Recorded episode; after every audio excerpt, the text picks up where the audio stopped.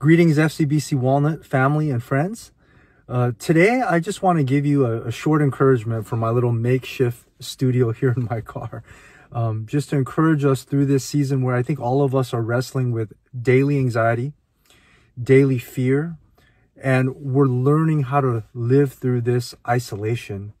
I think it's natural for us because each and every day we wake up and we're anxious about watching or reading the news. Uh, the economy is hurting. Our hearts are breaking as uh, people are losing their jobs.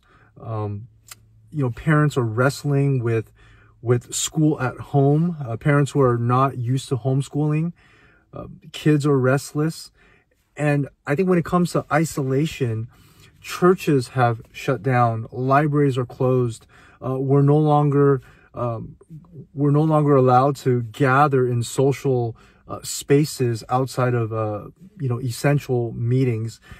And so a lot of what we were created for which is community has been taken away from us. So naturally i think there, there's a lot of anxiety fear and wrestling with uh, isolation. I, I think the first thing we need to do each and every day is accept this as our new normal. It's not normal but this is our new normal where many are are telecommuting now and uh, there are those um, who have to go to work first responders medical professionals uh, grocery store workers um, other other government uh, workers for essential things like delivery or garbage collection. I mean these people have to go to work so we need to thank god for them and we need to thank them uh, if we're able to. But the first thing we got to realize is that we need to surrender all of our plans to god. That's a simple thing. We're anxious a lot of times because people have plans for weddings that will be canceled because of a large gathering. You had plans for vacation. You had plans to sell your house. You had business plans. Uh, we're used to planning and then executing our plans to the best of our ability. But right now, because the situation continues to change so rapidly, we just surrender our plans to God and say, God, what is your will? I just want to follow your will for this day. And then the second thing I think is uh, after accepting this as the new normal, then we begin to calm down and say, okay, Lord, give me my daily bread. Uh, many of you probably have supplies and food, uh, but if you don't, you're probably going to the grocery store and you're probably worried about long lines or whether or not supplies will be there. And I think that's where you just trust God and say, God, uh, thank you for providing daily bread. Will you provide me my daily bread? Just like we pray in the Lord's Prayer and whatever the Lord provides for you, it's there. And for any other needs that you have, we pray that the church would uh, reach out to each other and, and we would begin to provide for each other where there are basic essentials that we don't have. And after we ask God for our daily bread, we begin to seek to love other people. You see, you see, once we again calm down and accept that this is our new normal, there's less anxiety.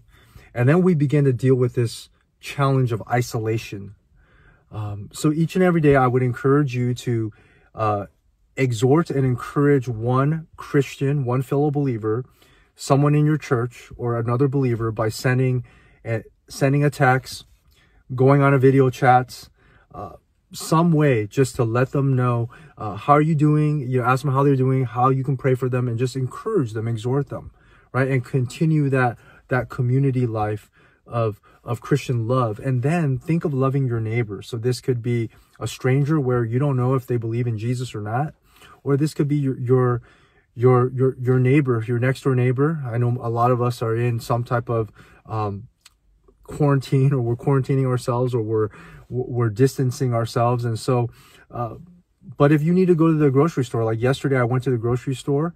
I went to two stores looking for some items I couldn't find and I, I try to thank the grocery store workers and, and I think they appreciated it. I mean, they, you know, they responded normally, but, but I said, Hey, thank you so much for being here for us. You know, so just doing something, saying something encouraging to love uh, a, neighbor, um, maybe email a nurse or a medical professional that you know and thank them for being on the front line. Um, you know, maybe email a, a, school teacher that you know and, and the schools have closed down now, but thank them for all the times that they've been there. Um, you know, email each other, encourage each other, share resources with each other. So this is how we're going to get through this together. We pray and we hope that that either Jesus returns soon or that God provides a way to eradicate COVID 19 or that he ordains through uh, common grace that the medical professionals will come out, uh, come out with a vaccine. But we need to prepare ourselves uh, to live as Christians knowing that this might not go away. So we need to balance both hope in the kingdom of Christ with realistic living that we need to get to each day. So take one day at a time, and we hope to see you soon. The pastors at FCBC Walnut love you more than you know.